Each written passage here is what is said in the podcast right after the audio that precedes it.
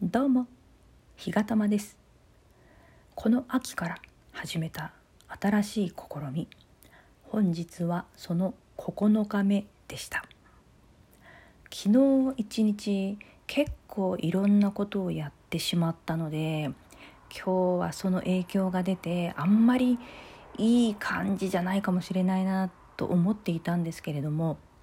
そんなことはなく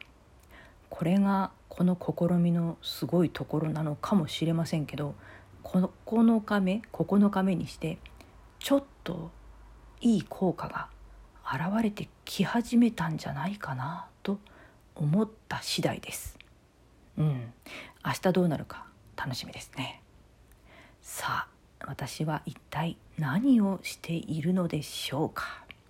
それは、えー、ちょっと置いといて、えー、今日もいただいているお便りをご紹介したいと思います、えー、本日いただいていたお便りはですね、えアロマイコさんです。ありがとうございます、えこれはお便りと言いますかあのアロマイコさんからのご連絡の、えお便りだったんですけど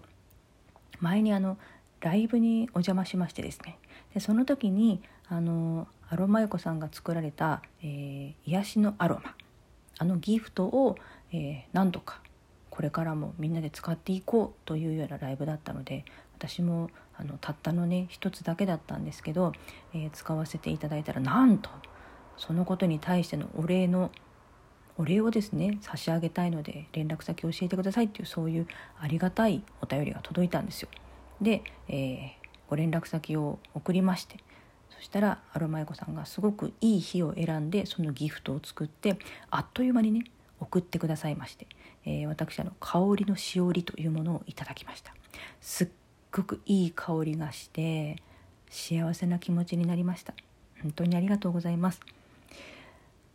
もうすぐまた新月になりますよね。あの時確か新月ライブだったのかな？で新月の時にはこういうことするよするといいよっていうことをそのライブでも教えてくださっていてとっても丁寧に教えてくださったので私もね実行しましたね、えー、手帳にちゃんと自分のねお願い事を書いてます、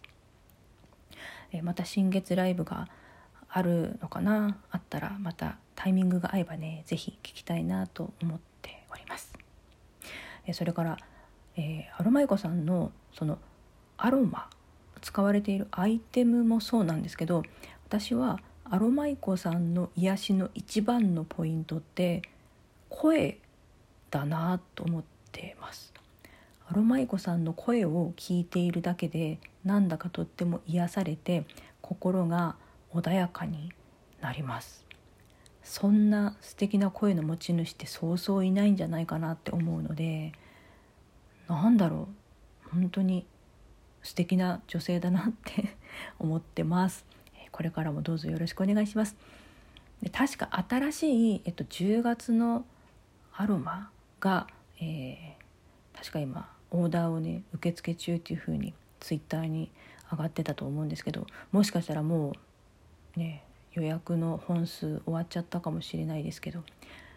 まあ一か八かで申し込みをしてみようかなと思ってますのでもしまだ数があれば私にも一つ